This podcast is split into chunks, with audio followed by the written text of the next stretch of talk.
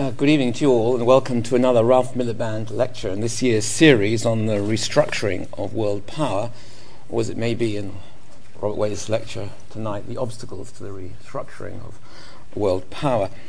I'm delighted to welcome, of course, Robert Wade here this evening, who will speak on the future of global economic governance. I won't say much about Robert Wade because he's known to practically all of you here, but just very briefly, of course, he is a professor in the International Department of International Development, a professor of the political economy of development. He's a New Zealander, born in New Zealand and educated in New Zealand, but he received his PhD here at Sussex University. He's then worked uh, at many different institutions and organizations. Let me mention the Institute for Development Studies at Sussex, where he was for a long time, the Woodrow Wilson School at Princeton, the MIT Sloan School, Brown University, the USS Congress's Office of Technology Assessment, and as an economist at the World Bank itself. He's been a fellow of the Institute for Advanced Studies at Princeton, the Russell Sage Foundation, the Institute for Advanced Study in Berlin, and in the summer of 2011, he will be the first do you want to pronounce it? Lal. professor at Oxford, you're visiting professor at Oxford University, and a distinction it is to note. Uh, additionally, he has received prizes, including Leontief Prize for advancing the frontiers of economic thought in 2008 for, quote, his contributions to theoretical and practical understandings of equity and development at global and local levels. He's the author of numerous articles and books, including Irrigation and Politics in South Korea, Village Republics, and Governing the Market, which also, by the way, won the American Political Science Association's award, the best book in political economy in the year that it was published. A distinguished record, a distinctive voice, and uh, welcome, Robert.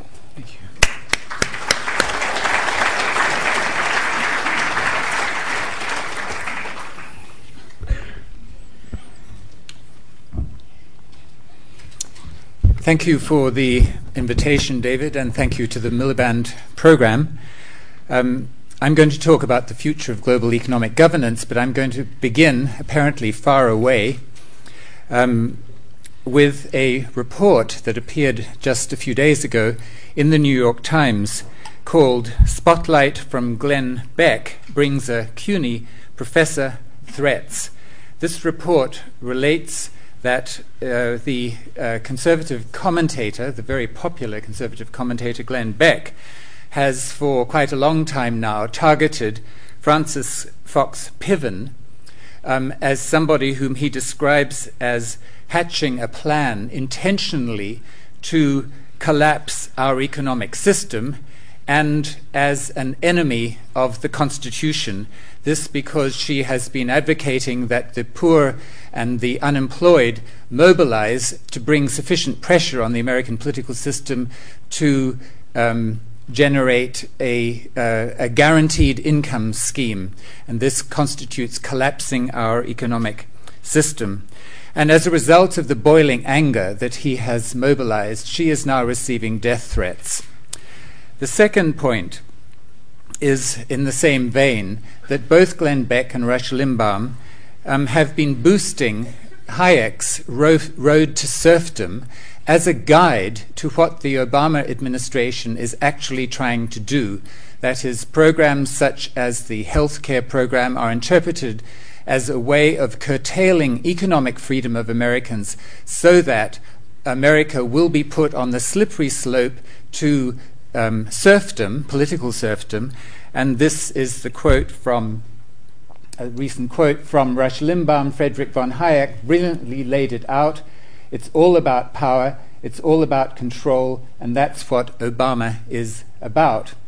I mention these two points to illustrate that at times when many, many people are in the grip of anxiety and worry about the future, then all kinds of crazy notions uh, flourish on the margins of politics, and not just on the margins of politics. People look for scapegoats, they look for external enemies. The current external enemies are Muslims and China. Uh, the internal enemies are progressives, Muslims, blacks, socialists, trade unions, and so on. So that sets the context of my talk. The question being how to reform the institutions of global economic governance, and I'm focusing at the global or the regional level, um, so as, first of all, to restore finance to its rightful place.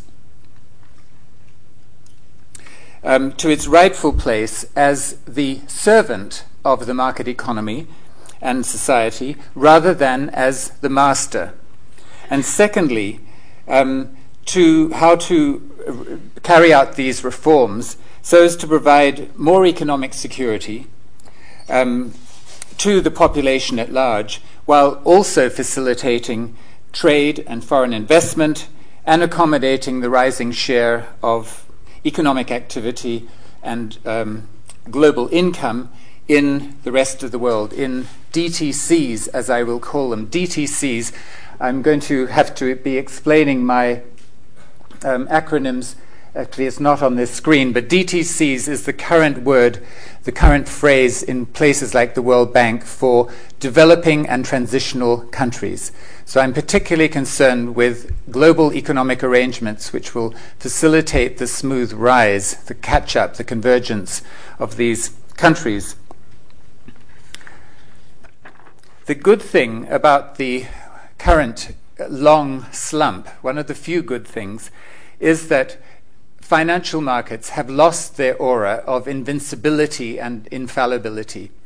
Um, and we are now in having something of a debate for the first time in a long time on the reform of international financial and monetary architecture. But there is a danger.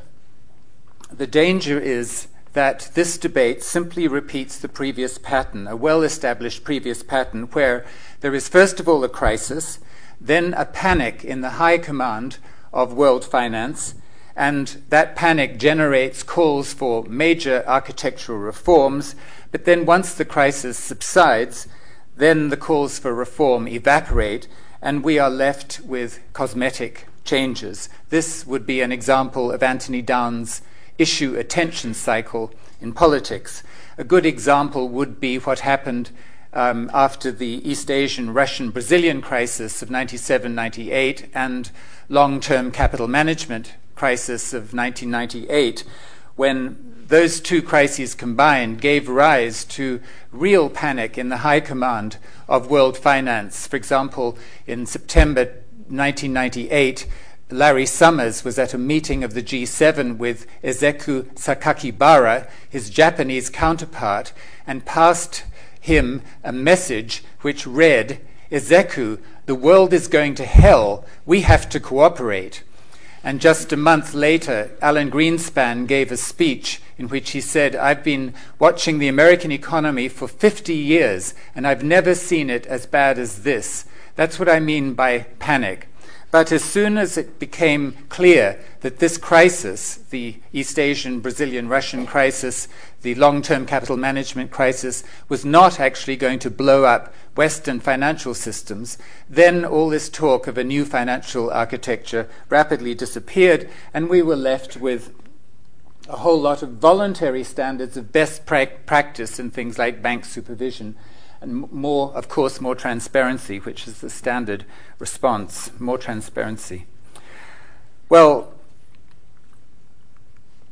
so far in this current crisis, the international policy coordination um, has focused on, mainly on macroeconomic issues such as stimulus versus austerity, together with the harmonization of national regulations. But there has been very little attention so far to either the regulation of cross border capital flows or to institutional changes in the international monetary system. And the danger is that in the wake of this slump, we will be left with only tinkering.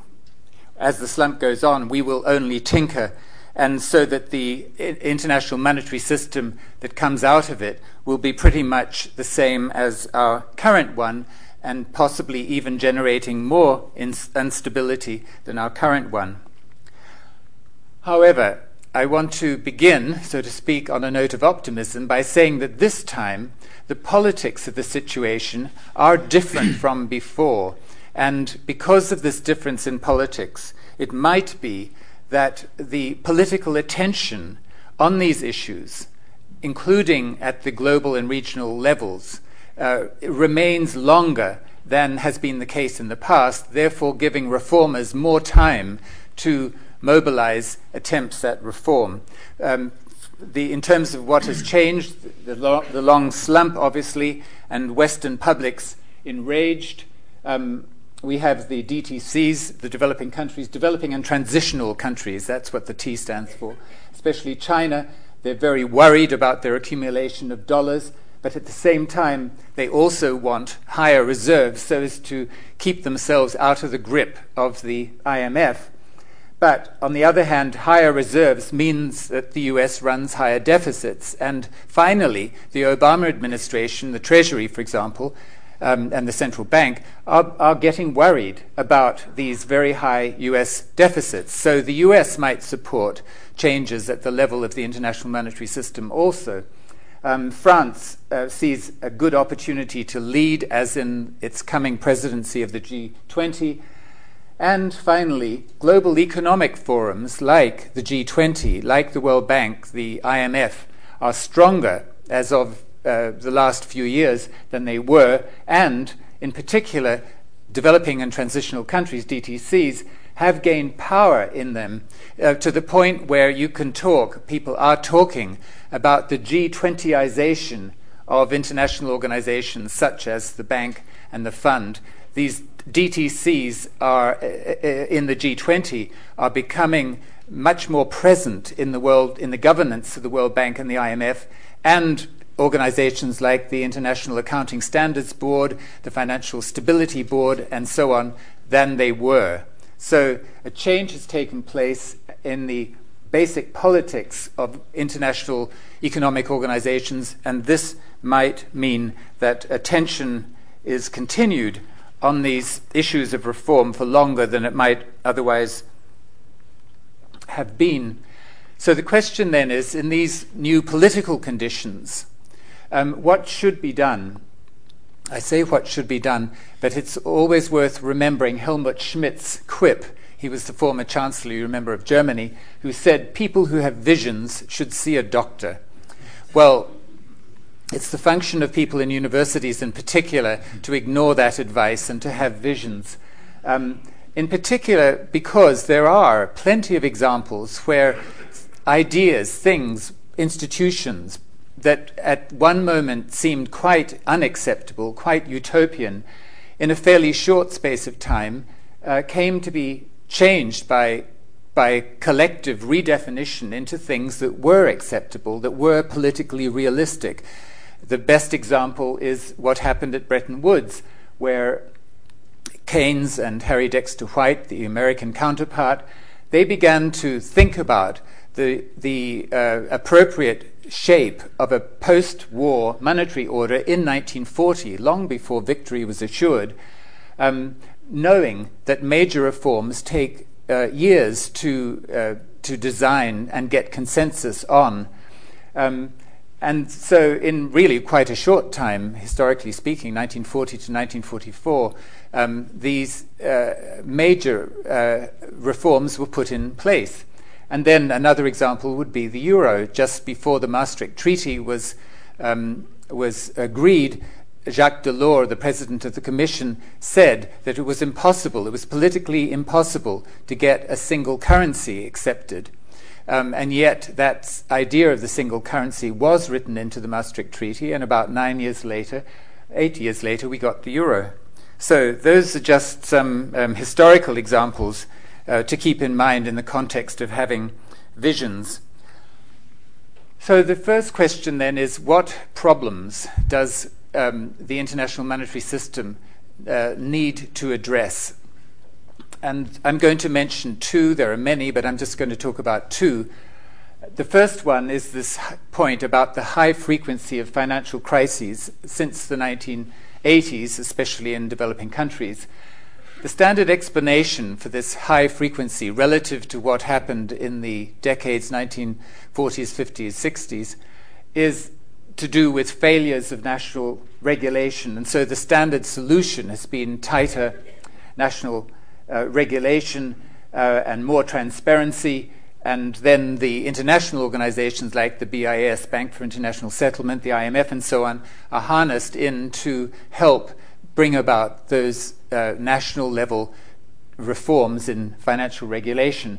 But this is really a misleading diagnosis. It has been the standard diagnosis, but it's, it's also been very misleading, and I think deliberately so. Um, the point being that regula- national regulatory systems are likely to be overwhelmed or captured when there are large volumes of short term funds, capital f- flows relative to GDP, in the context of free capital uh, mobility. And so, what we have to look at is restraining these levels of financial flows that can go in and out of developing countries like a whiplash, as in, for example, the Asian crisis. Um, and these uh, whiplash flows uh, have the effect, for example, of big changes in exchange rates. Um, they have the effects of making monetary policy much less effective than it would be, much less effective as a counter cyclical policy, um, producing frequent crises, and the result that governments try to build up large foreign exchange reserves in order to protect themselves, to self insure, and that uh, impulse then leads to trade frictions.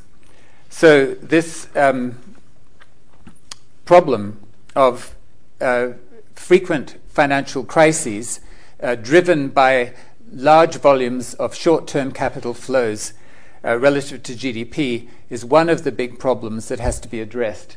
The second one is slow and patchy income convergence. And here I take as my foil Martin Wolf, um, a journalist I much admire, but uh, not infrequently disagree with.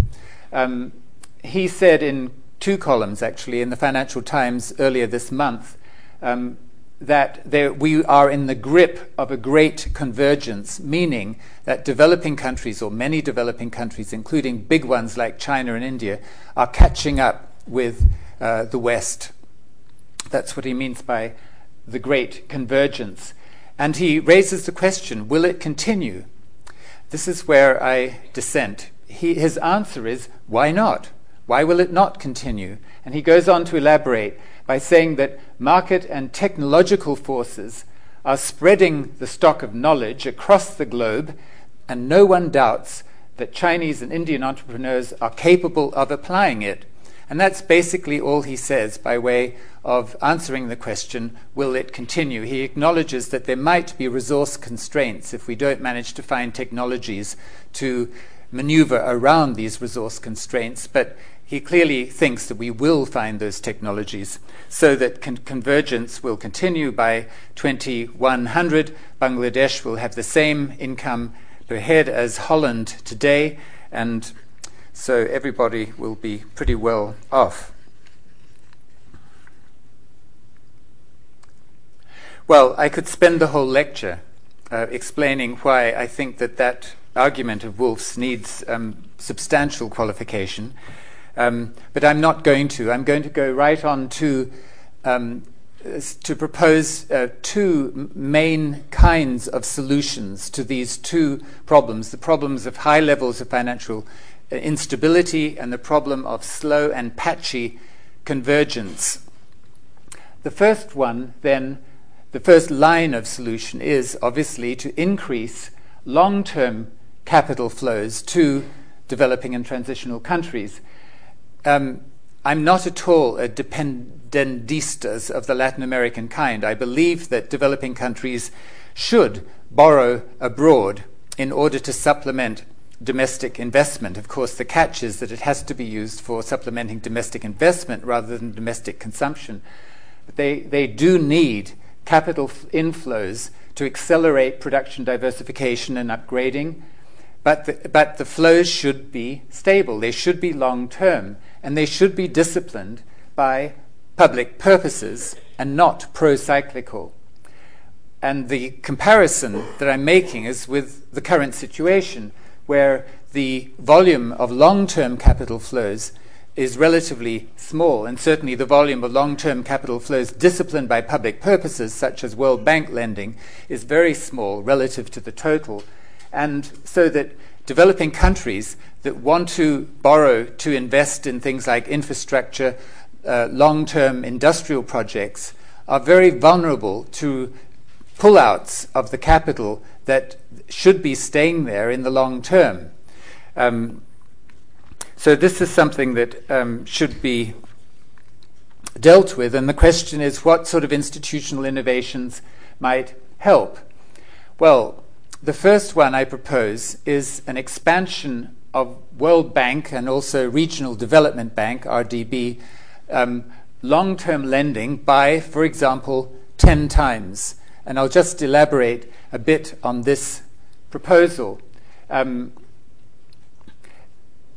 to do this would require a large capital increase in the base of the World Bank, the capital base of the World Bank, and certainly the US and the Part 1 countries would oppose. By Part 1 countries, I'm meaning the World Bank's members who do not borrow from the World Bank, in other words, the high income countries, uh, the Part 1s, the Part 2s are the borrowers. So the you can be sure that the US and the Part 1 countries would oppose such a big increase. They don't actually have that much interest in seeing a big World Bank competing more than it does already with private capital suppliers and private consulting firms. Um, however, one of the striking things about this crisis is that the middle income countries, the Brazils, the Chinas, um, uh, the Indias, and, and others of that same category have come out in strong support of the World Bank, even though they are the countries that could most e- easily walk away from the bank and borrow under their own names in private capital markets. They, the middle income countries, have come out strongly uh, in support of the World Bank, and they might support such a big increase. Now, this brings me to the distinction within the World Bank of its two lending arms. One of the lending arms is called the IBRD, this one, International Bank for Reconstruction and Development. And IBRD lending is lending to middle income countries on almost commercial terms. But IDA lending uh, is lending to low income countries on very concessional terms. Now, at the moment, both these lending arms of the World Bank are governed by the same set of executive directors who are dominated by Part 1 countries, that is, the non borrowing countries. Um, and this is a very important point in terms of the, how the bank as a whole is governed because um, the, uh, the US Congress, for example, can put conditions on its release of money for this part of the World Bank, the IDA part, which is financed by grants from the rich countries, can put conditions on its money for IDA, conditions which then apply equally to World Bank lending from the IBRD, from the nearly commercial arm of the World Bank. That's a very important instrument of leverage because the IBRD is financed by selling bonds and financed by the repayments of previous I, uh, IBRD loans. In other words, it's financed one by the sale of bonds and two repayments from the middle income countries that used to borrow from uh, that earlier borrowed from the IBRD. So, one possibility then, if these countries would support, is to simply split the governance of these two lending arms so that the middle income countries, the MICs, would govern the IBRD, and the donors, the ones paying into IDA, they would govern IDA. Now, this is definitely an idea that's not being discussed. Um, in particular, the Part 1 countries, for obvious reasons, do not like this idea at all.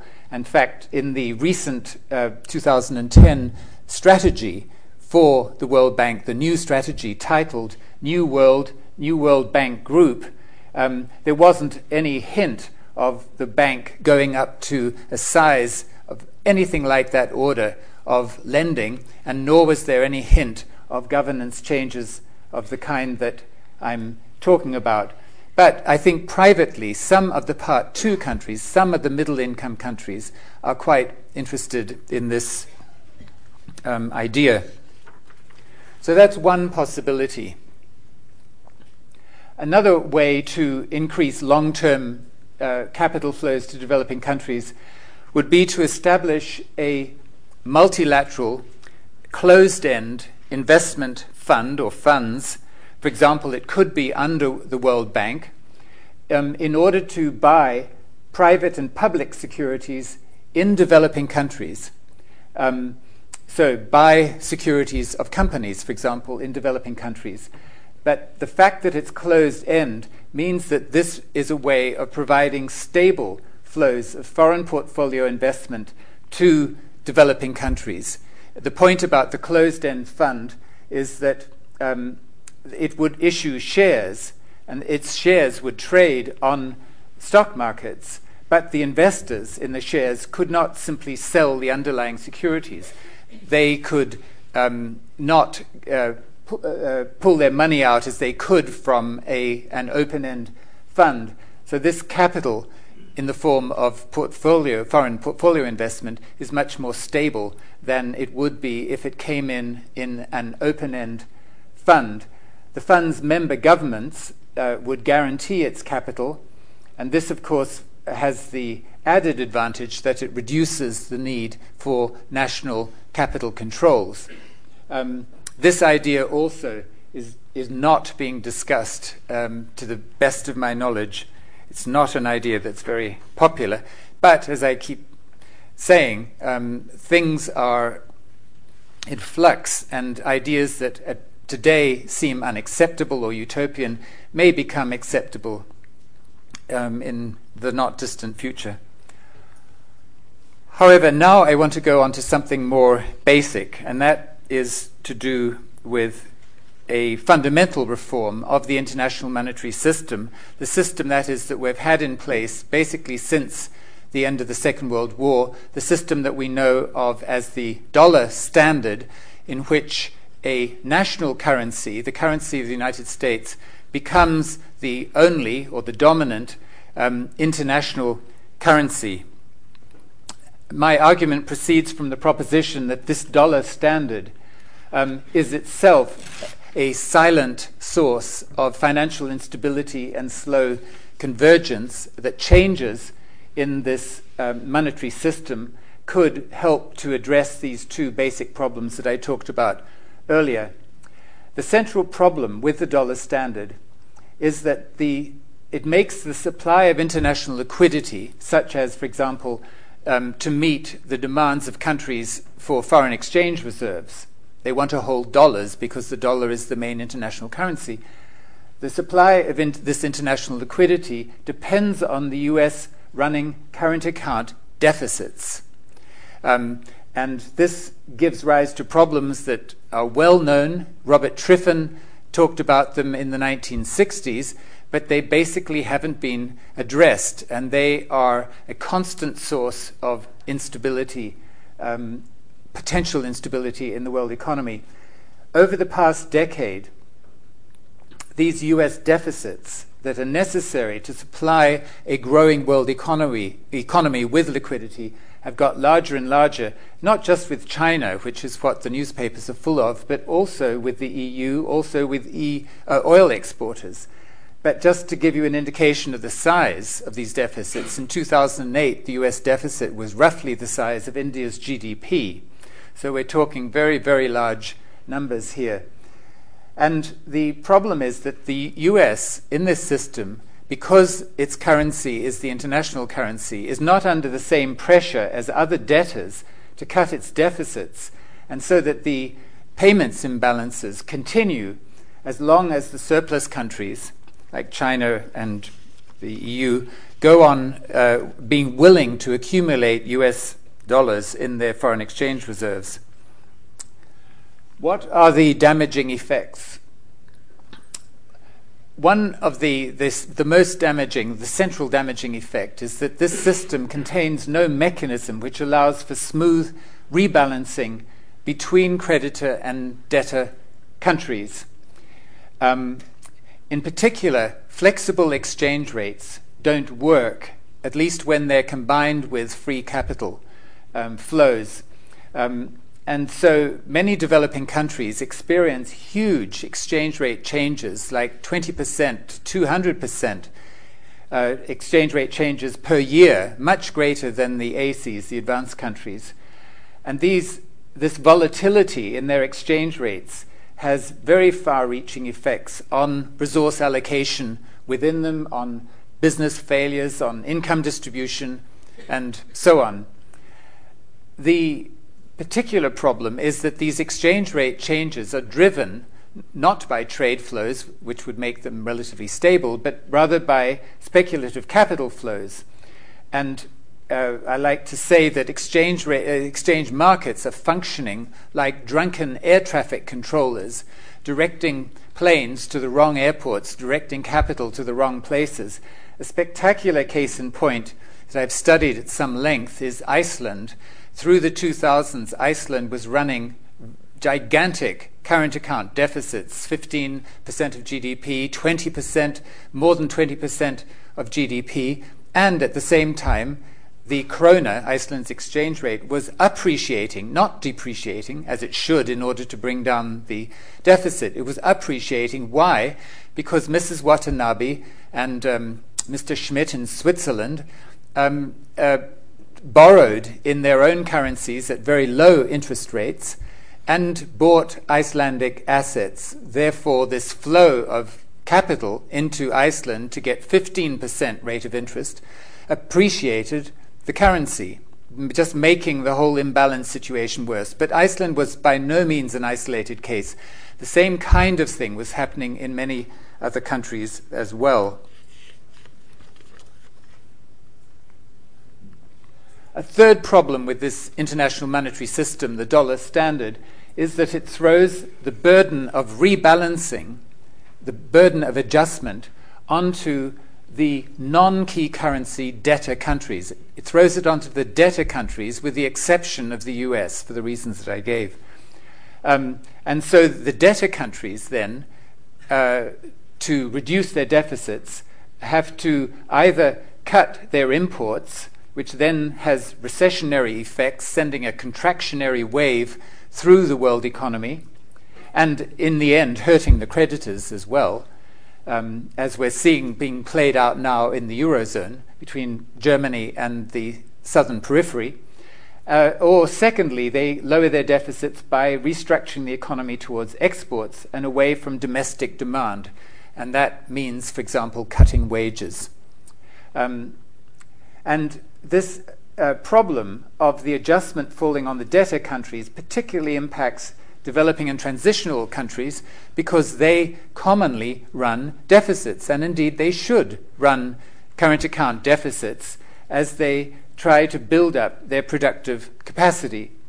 And so, in this particular case of the developing countries, their adjustment to deficits means that they put downward pressure on wages, they have slower growth, and they have slower catch up, uh, convergence, slower convergence. Um, to the west. And finally, the last damaging effect I'll mention is simply that this system gives the US um, Treasury, the US central bank, a great deal of influence in the rest of the world, but it has used this influence historically in a careless or heedless kind of way, um, as in the comment by a senior official, the dollar is our currency and your problem, or Nixon's famous phrase, I don't give an expletive deleted, about the lira.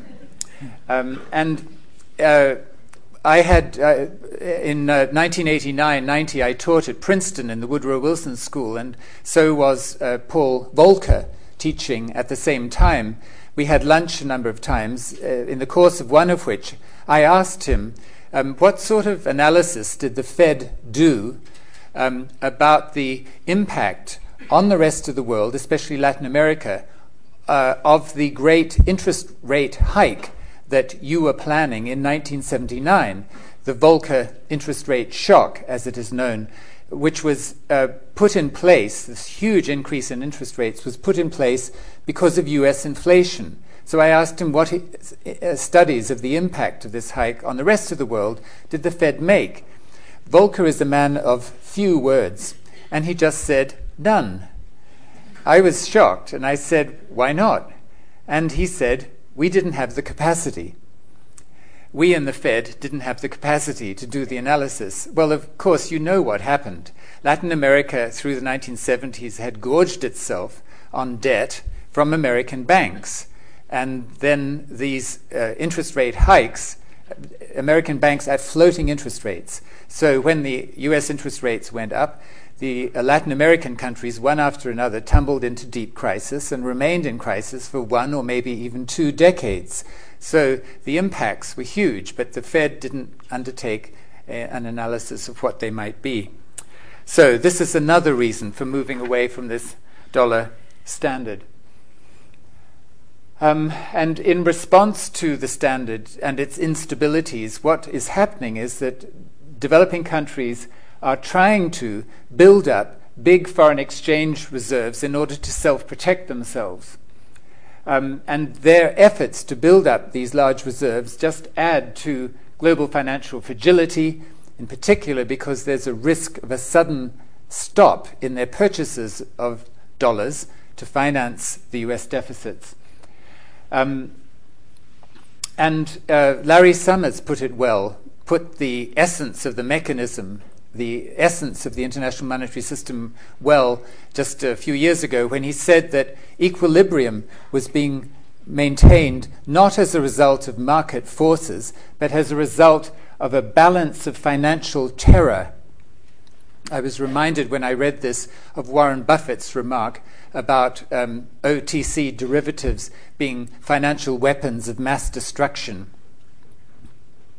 Um, and uh, as I mentioned, China is very worried about this system too, because it's holding so many dollars. It's the largest holder of US uh, dollars, um, and it's worried that uh, there may be a crash in the dollar which would devalue its holdings, and is taking various steps to try and reduce its holding in, holdings in dollars. So, so far, most of the discussion about how to reform this international monetary system, the IMS, has taken the form of um, special drawing rights, SDRs. And special drawing rights are getting quite a lot of attention. For example, the G20 um, in 2009 endorsed a new allocation of special drawing rights to 10 times the previous stock. Now, that may sound impressive, but this previous stock was practically nothing, and 10 times nothing, it remains nothing. Um, I'm not actually going to talk about these various proposals for um, strengthening special drawing rights. Um, for one thing, I hate the phrase special drawing rights. Everybody's um, eyes glaze over when you hear the phrase special drawing rights. And for another, um, there's no doubt that whatever is being considered would bring only quite limited improvements. If you want to talk about special drawing rights um, in later, then uh, then we can certainly do to uh, do so. What I want to talk about is a big structural change, and that is the establishment of an international clearing agency, which I call ICA. Um, it's a conceptually simple solution to the fatal flaw of the post 1945 international monetary system. Namely, as I said before, that the supply of international liquidity depends upon the US running deficits, and the burden of adjustment to imbalances falls not on the surplus countries, but on other deficit countries, that is, other than the US, which have to contract demand or borrow abroad. Now, I want to just say something uh, about the history of this before I explain its mechanics. Um, in this period, 1940 to 1944, Keynes spent a lot of time devising not one but actually several models of how an international clearing agency might be designed, and he called this proposal, this innovation, a measure of financial disarmament. That's how important he thought it was to overcome this basic problem that with the dollar standard, the supply of liquidity depends on the US running deficits. At the Bretton Woods negotiations, the US, being the biggest creditor country, vetoed uh, Keynes's idea um, and uh, went f- forward, the world went forward with an arrangement that we still have where the US was the dominant, the dollar was the dominant currency, and there are no penalties on creditor countries to reduce their surpluses. The penalties fall, as I said before, on the debtor countries. But um, there have been uh, real world uh, examples of this mechanism in action, such as the European Payments Union, which was established under the Marshall Plan, which operated from the late 40s to the mid 50s. Um, Albert Hirschman, many of you know the name, one of the most celebrated development economists, really began his career working on the European Payments Union, and he and other people who worked on it considered that it was about the most successful institutional innovation under the Marshall Plan. So, this uh, bearing in mind Mark Twain's dictum that history does not repeat itself, but it does rhyme, this might be an idea whose time has come. Um, it can be done at various scales. It could be done as a global um, uh, clearing agency, could be done at regional levels, could be done at a bilateral level. Keynes actually initially proposed a bilateral clearing agency for US UK transactions, and then he generalized it to a much larger number of countries. But um, a proposal has been uh, put forward for a US China, whoops, a US China um, bilateral clearing mechanism um, to bring more balance into these payments instead of this uh, constant focus upon the two things as though these are the only two ways to bring balance. One, the exchange rate change, the revaluation of the yuan, or behavior change, namely increased Chinese consumption and increased American saving. Um, this is an institutional um, arrangement that might bring balance uh, instead of these two mechanisms. So let me talk about the core ideas. Um, the, the basic point to bear in mind is that such a clearing mechanism already exists at the national level for clearing interbank payments within nations. And the whole idea of this international clearing agency just extends principles that are already familiar at the national level to the international level, to transactions between central banks.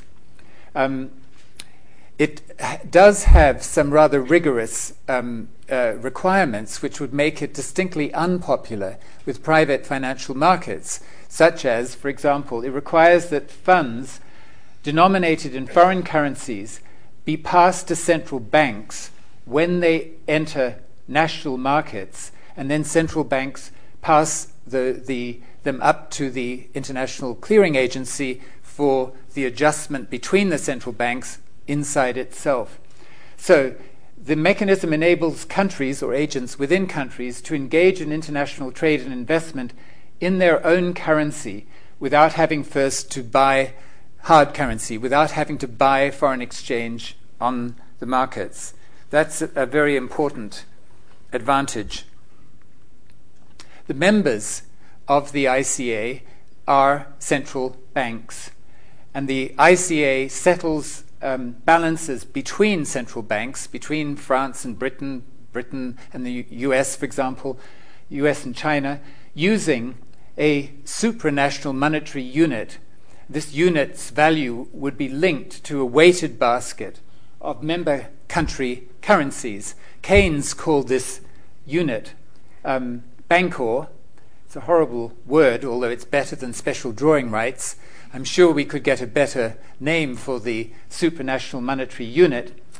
But in any case, the basic structure is that the ICA holds the debt securities of member governments as its assets, such as, for example, it holds central bank bonds as its assets, and it holds um, member governments' international reserves as its liabilities, and both are denominated in Bancor.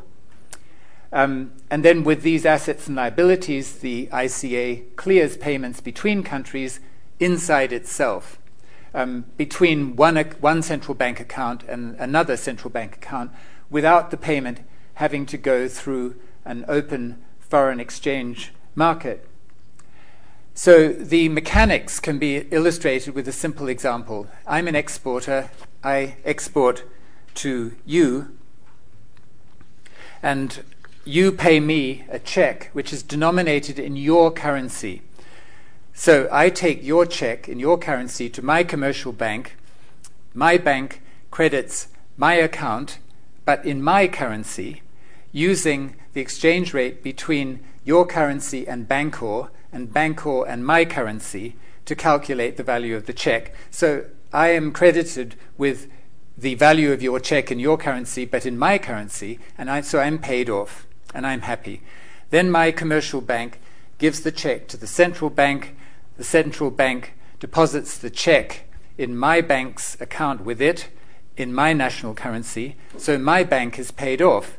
Then my central bank gives the check up to the ICA and the ICA deposits the check in my central bank's account with the ICA in my currency. Um, or sorry, in no, not in my currency, in Bancor, because all the transactions within ICA are in Bancor.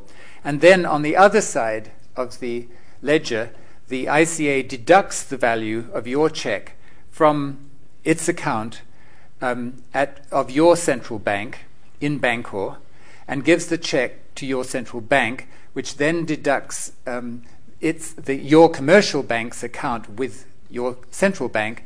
Uh, it d- deducts it in your currency, and then your central bank deducts um, the value of your check from your account at it. So the transaction is complete.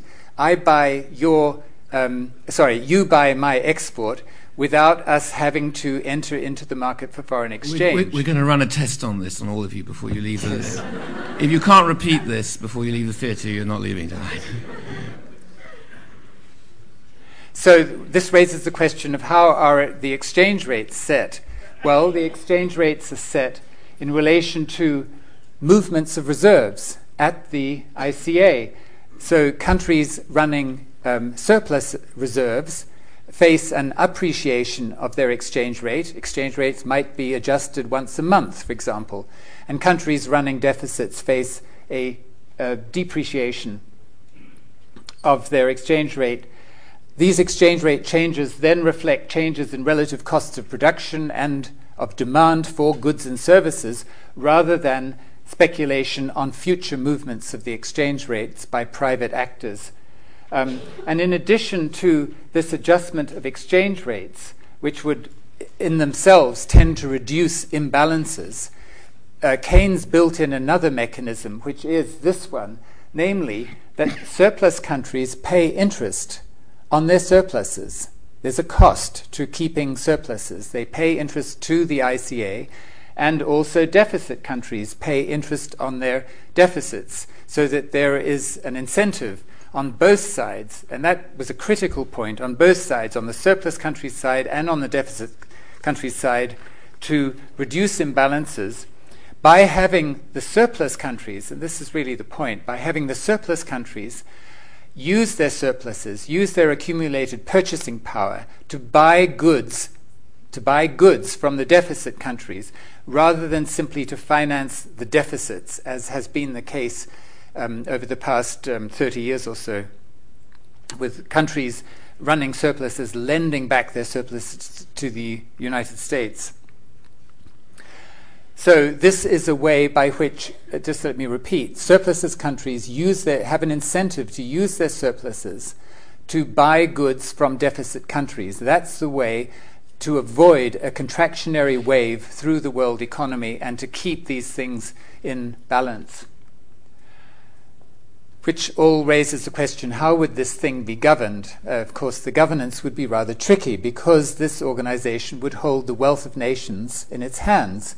Um, especially through its decisions on reserves and on exchange rates. Well, I'm not going to get into how it might be governed, except to say that its voting mechanism would clearly weigh both population and GDP. So you would have some mechanism of a double uh, majority uh, uh, in order to make decisions, uh, a double majority, a majority on population and a majority of GDP. This wouldn't necessarily um, eliminate private markets, except for the fact that um, this is the key condition that all funds denominated in foreign currencies, when they enter national markets, have to enter national markets through central banks rather than through private transactions. But there could still be offshore transactions, though I would expect that they would uh, atrophy as this system uh, develops. So I've, let me just recap quickly then. Um, we've had this series of financial crises which have regularly prompted talk of new financial architecture, which then evaporates as soon as the crisis subsides. Um, but I've suggested that things might be different this time because um, of changes in political conditions, which mean that there will be longer lasting political attention to these kind of problems, so that advocates of reform have longer than before to press their case. Um, and I remind you again that Keynes and the others started planning for the post war monetary order in 1940, long before they were sure of victory. These things do take a long time. Um, I've identified two major problems glo- at the global level financial instability and slow and patchy convergence. I've suggested one line of solution is institutional changes to, to greatly increase the supply of long term capital, both bank lending and also portfolio investment to developing countries in particular. Um, and the second line of solution is the International Clearing Agency, um, which involves abolishing the key currency regime um, and enabling countries to engage in international trade and investment in their own currencies. Um, and one key com- feature of this international clearing agency is that it puts symmetrical pressure on the surplus countries as well as on the deficit countries to reduce their imbalances. As I've said, this could be done at the global level, but it could also be done on much smaller scales, such as regional or even bilaterally. If we put in place these two lines uh, institutions corresponding with these two lines of solution, then I think Wolf's confidence about continuing convergence would be more justified. However, my, my prediction is that none, nothing much will happen under these headings and that we will kind of drift uh, as, as the dollar only era comes to an end, as I think it is coming to an end, we will kind of drift into a multi currency system with some small increase in SDRs. And I think that the outlook for this is um, basically more of the same, more uh, financial crises coming down the line. Now, um, if there was time, but there's not, we could go on to talk about, but I'm happy to, if you want to, talk about reforms of this G20, um, on which I have quite a lot to say. Um, and also, I wanted to just draw your attention to an interesting change that is beginning in the World Bank about the nature of development. Under the influence of the Chinese vice president for economics, the first ever non G7 chief economist of the World Bank, Justin Lin, um, the, some parts of the bank are beginning to reconceptualize development um, away from sort of static notions of comparative advantage and poverty reduction towards um, a process of production diversification and upgrading. Um, this is, in effect, talking about industrial policy, but industrial policy is a forbidden term. It's completely toxic. And so they are talking about these ideas under the Orwellian phrase Um, competitiveness, partnerships, initiatives. Um, okay, so we'll end it there. I'd be happy to take your questions.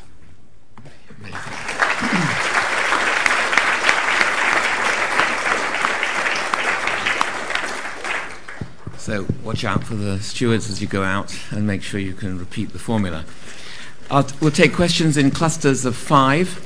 Uh, so if, you, if anyone wants to leave now, that's a good time before we settle down to questions. And then I'd be grateful if you could stay till the end so there's not so much movement uh, going on whilst we're having questions and responses.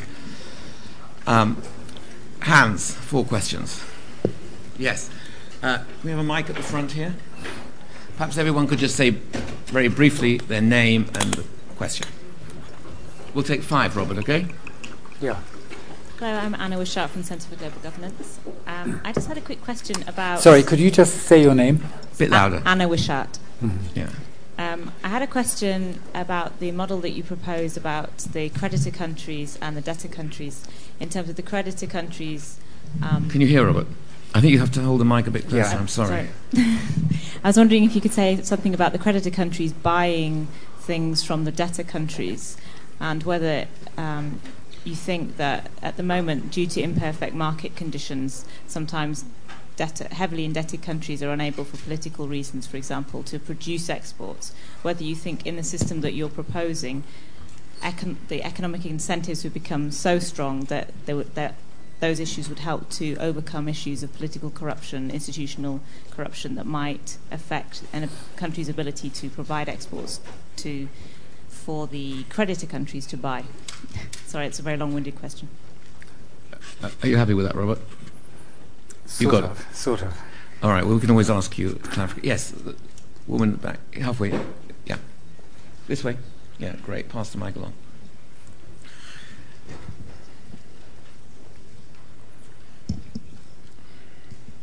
Hi, uh, my name is Emily Blewett, um, and I had a question. Um, going against uh, Martin Wolf's theory of global uh, global convergence, perhaps you could say something on how you think um, regional developments have um, have fared since the since the crisis, or th- since um, uh, yeah, I mean, as opposed to kind of more of a global convergence. Thank you. Yeah, gentleman back. Then we'll go up for two questions. Hi, my name is Harry Gibson. Um, it's kind of a clarifying question as to whether you think that the World Bank in the long term and the people that work at the World Bank are better allocators of capital than the free market uh, and indeed international investors. And the second point is on the closed end investment fund. Who do you see as the investors? And is, do, you, do you think there would be much take up to a fund essentially dictated by the World Bank rather than international investment groups? Uh, sorry, I didn't actually catch the second part of that. So the second part was to do with the closed-end investment funds. Who do you think would be investing, and would there be you know, huge amount of take-up, or would this all be government investing? And two questions at the top. Thanks, uh, Debbie Palmer. I'd be grateful to hear a little bit more about um, your views on the G20, particularly um, following the um, the wobbles after Toronto last year. And woman at the back. Sorry, particularly after the what? The wobbles following the meeting in Toronto last year. Meaning by the wobbles?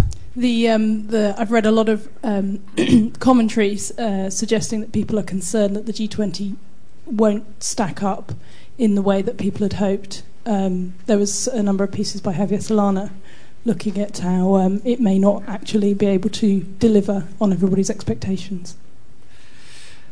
Woman at the back.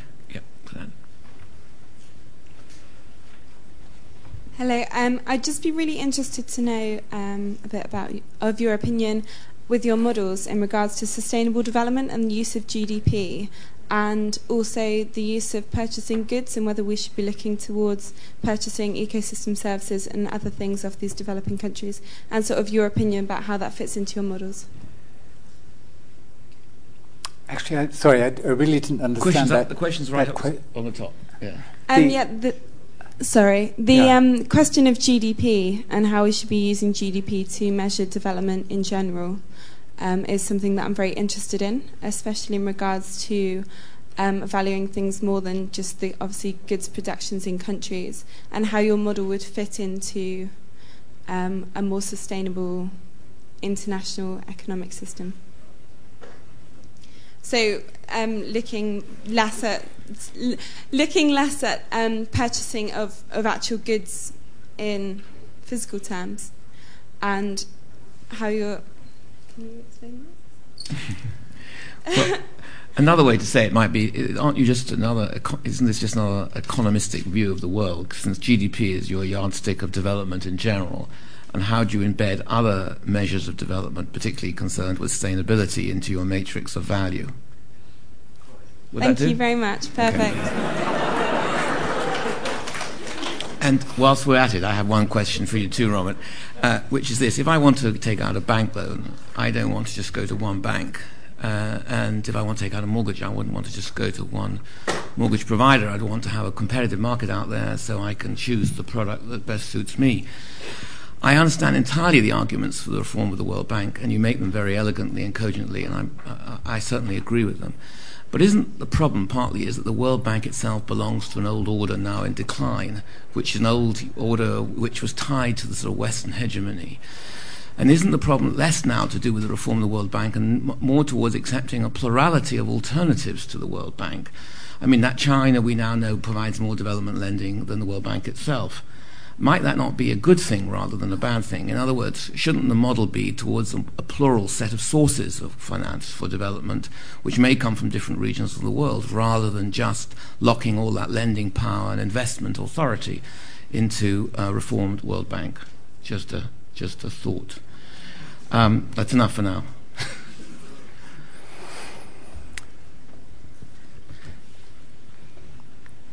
Well, on the on the first question about um, debtor countries' ability to um, respond.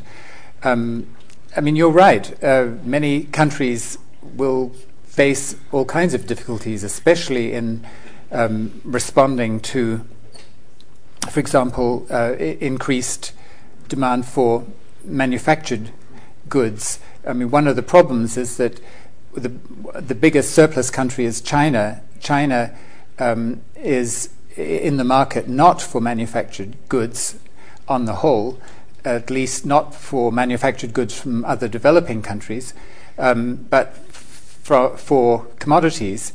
And we are seeing a slow erosion of um, manufacturing capability, including export capability, in many developing countries, and their movement towards um, more specialization in commodities. Um, so that, that is a real problem, and that, that has to be uh, recognized and efforts made to deal with it, both nationally and internationally. But still, I think that the International Clearing Agency uh, mechanism does um, provide um, a way of increasing demand for export goods from debtor countries and therefore including from developing countries. And that's a kind of a necessary condition for the supply response. So um, I take your point up to a point, but not much further. Um, include uh, regional developments. It kind of comes uh, a little towards David's question. Um, yes, there there are um, some interesting, quite recent uh, regional developments, the Chiang Mai Initiative, for example, involving swap arrangements between central banks in the Asian area, which was largely um, symbolic. It was on too small a scale to be really meaningful until this current crisis. That Chiang Mai Initiative has been beefed up. Um, there are uh, various efforts underway in Latin America to provide uh, stronger regional um, financial uh, mechanisms involving cooperation between Latin American states. So there are certainly interesting developments happening at the regional level. And I think that in the longer term, one can look forward to organizations like the IMF um, having a role not so much dealing directly IMF to particular countries, but IMF having a coordinating role with respect to regional IMFs, if you like. Um, and, and so it would, that would tend to strengthen the regional level of um, global organization, but in a way that where there is a mechanism for coordinating um, between the regional arrangements. That's a possible kind of scenario. Um, I don't actually know much about what's happening um, at the regional level, but I do think that this is a, a very important line of development. Um, let's see.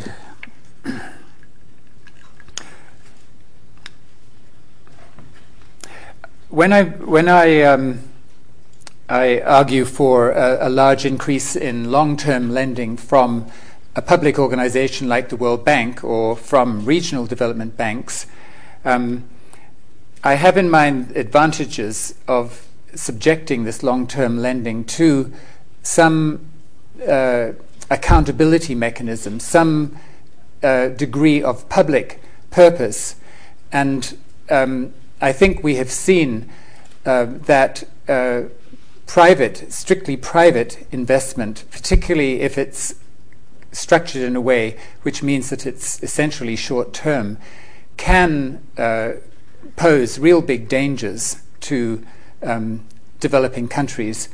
So um, I'm not saying that these are mutually exclusive. I'm not saying that there should be no more private capital flows. But um, I, for the reasons that I gave, in terms of reducing the vulnerability of developing countries which are wanting to borrow long term but are not finding uh, enough supply of long term lending and therefore borrowing short term f- to finance long term projects like infrastructure projects.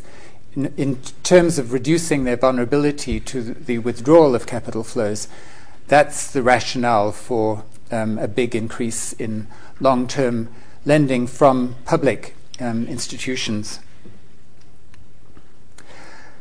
In terms of the G20 um, and the criticisms, especially since Toronto, that it has not been delivering, um, I think that there is a a, a, really fundamental problem with the G20, though if you talk to members of the G20, you don't get much sense of this fundamental problem. To get a sense of the fundamental problem, you have to talk to uh, people from the 172 states who are not members of the G20 and who, as it's currently constituted, will never be members of the G20, such as, for example, the Nordics, but plenty, plenty of others as well.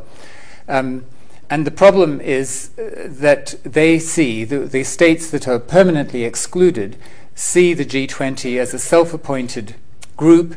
In fact, the 19 countries who are members, together with the presidency of the EU, um, were selected in a transatlantic telephone call, or rather a series of calls, between Timothy Geithner at the US Treasury uh, in 1999 and his counterpart in the German finance ministry, Caio Koch-Weser, who sort of went down the list of countries, putting ticks by some and crosses by others. So South Africa in, Nigeria, Egypt out, um, Spain out, uh, Argentina in, because uh, Argentina um, was then in financial crisis, and the finance minister was a close friend of Larry Summers, who was the Treasury Secretary. So Argentina had to be in, but not Colombia. So there was a largely uh, there was a large arbitrary element um, in the selection of countries. And if you ask how the G20 or uh, to to um, change the terminology, how a global economic council might be selected, then there's a question of what sort of explicit criteria, explicit criteria might be used. For example, one possible criterion was that all countries which in population uh, account for 3% or more of world population, or in GDP account for 3% or more of world GDP, all such countries should automatically be members and then other countries, for example, might be represented through the representation of regional organizations such as the African Union, such as ASEAN, such as other regional bodies which might have um, seats on such a global economic council. Um, I'm not uh, particularly um, wedded to either of the, these ideas, but um, what I do think is the case is that the G20 is not a kind of long term viable solution. We are going to have to uh, move to um, some other body carrying out global economic steering functions. Um, and again, David, I don't think I'll answer your question directly because I've sort of already um, answered, answered it. Um, what, I'm, what I'm saying is about a, a larger role for the World Bank. Um, I mean, this, even if it was 10 times um, its present volume of lending, it would not make that much difference to um, uh, aid flows coming from, uh, from other countries. Um, then there need n- not be a kind of um, mutual exclusiveness here. But I, do, just to repeat one point, I do think that it's a desirable thing that African countries, for example, should have the option of going to a public organization such as the World Bank and not simply be dependent on either private capital flows or, particular national donors such as China. Okay. Thank you. So we have time for at least another round. Um, yes in the front. No, you, Ava. Ava? Um, thanks, Robert. Um, Eva Maria Nag, Executive Editor, Global Policy. Um, it's a good journal. yeah, you've written excellent articles for us. Thank you. Um, just a quick question. What kind of impact do you think your two pronged uh, approach would have on growth rates, especially in DTCs?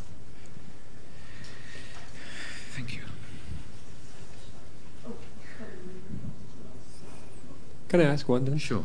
Robert, uh, I just wonder, you gave a, a good example for uh, the clearing agency, but it was for exports and ex imports. I wonder how this would uh, deal with financial services and financial contracts, stuff like derivatives, etc.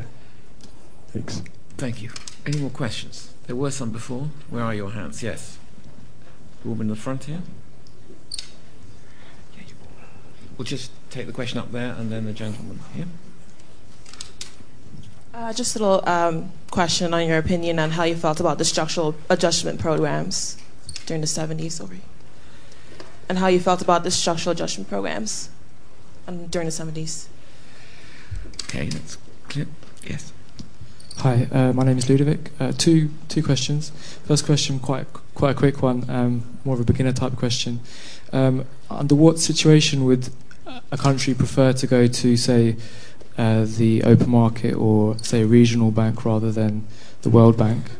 Um, I'm having difficulty just clearing, um, defining under which situation each country would prefer, whichever. And um, secondly, uh, relating to your first solution, um, you um, you advocate the the um, the desirability of, of having more long term foreign direct investment. Uh, I'm just thinking in practice, how would that actually occur um, if you if you uh, introduce more inflexibility? Um, uh, while it may be good for the uh, for whatever reasons, uh, people supplying the capital may well prefer to go to the next country along who has less um, who, sorry, has more flexible um, opportunities. So I, I, I, would imagine you need a sort of clubbing, a, a clubbing together of of different countries uh, having a kind of standard long-term solution. I wonder what your thoughts are on that. Thanks. And finally, fifth question. Ian Gough, LSE. Um, clearly, the ICA proposal would um, would essentially sideline a lot of the foreign exchange markets, so there'd be private opposition to this plan as well as from the US and other big players. So it comes down to the politics and the political economy. And um, I mean, your basic answer is that the present system is dying, and uh, so there's going to be continuing crisis. I, I personally accept that, but could you speculate a bit about um, how that might come about? I mean, might it come about for a breakdown in the US-China relationships on uh, balances, or some other way? Thank you. Anyone with a very urgent final question? Really urgent? Yeah, really urgent? Okay. That'll be our last question. Yes, mine's on the question of consensus versus re- regulations. And who do you think is capable or, in practical terms, ready to decide what the regulations are going to be? Will there be a vote or will there be at the UN or how will that be come about? Sorry, just let me clarify. Regulations? Um, what, what regulations? Whose regulations? I'm saying in terms of consensus, will there be regulations from the, say, for instance, the the UN, or how will that come about in terms of clarifying the, the crises that repeat themselves in economic, global economic terms? Is this a question about the source of authority for regulations? Yes. yes. What is the source of authority for the kind of regulatory reform you envisage? Is it democratic? Is it another form of legitimacy, or what? Is that a reasonable statement question? Okay. Six questions, Robert. Your final six? Um, golly. well, let me just start then with this, this last one about the source of authority. Um, one reason why um, many uh, people in the non G20 states get um, very angry about the role that the G20 has taken on. Is because the present G20, which they regard as an illegitimate, self selected body um, is uh, taking on the role of governing the IMF and the World Bank, uh, superseding or at least subordinating the legitimate and long established governing bodies of those organizations, the uh, Development Committee in the case of the World Bank, and the International Monetary and Financial Committee in the case of the IMF. These are committees on which sit ministers, I mean political ministers, um, and they are the two top governing bodies of the organizations. But since 2009, the G20 have issued instructions as to what the World Bank and the IMF uh, governing bodies are to do. And as I said, states who are not in the G20 get very angry at this, what they regard as usurpation um, of the legitimate authority. And that's an example of why I think that the G20, as it's currently constituted, is not, is not a long term viable solution, in quotation marks. Um, but uh, the, something like the Global um, Economic Council that, that I mentioned, which could be established using legitimate criteria, criteria of legitimacy, such as, for example, explicit um, membership criteria, such as weight of population, weight of GDP, or whatever you like, but explicit criteria, um, and which had some sort of representational principle and some rotational principle in it, such as through regional organizations. Um, that body might uh, acquire the legitimacy uh, to uh, take a kind of overall directing role, even over the IMF and the World Bank. But as I said, that that is not the case at the moment, even though the G20 is trying to make it the case. As for the UN, the UN has been you know, remarkably sidelined in uh, in all this, in all the, the handling of the crisis. Um, even the Secretary General's office of the UN uh, was not interested in a proposal for a major UN task force to um, put forward proposals for handling the crisis.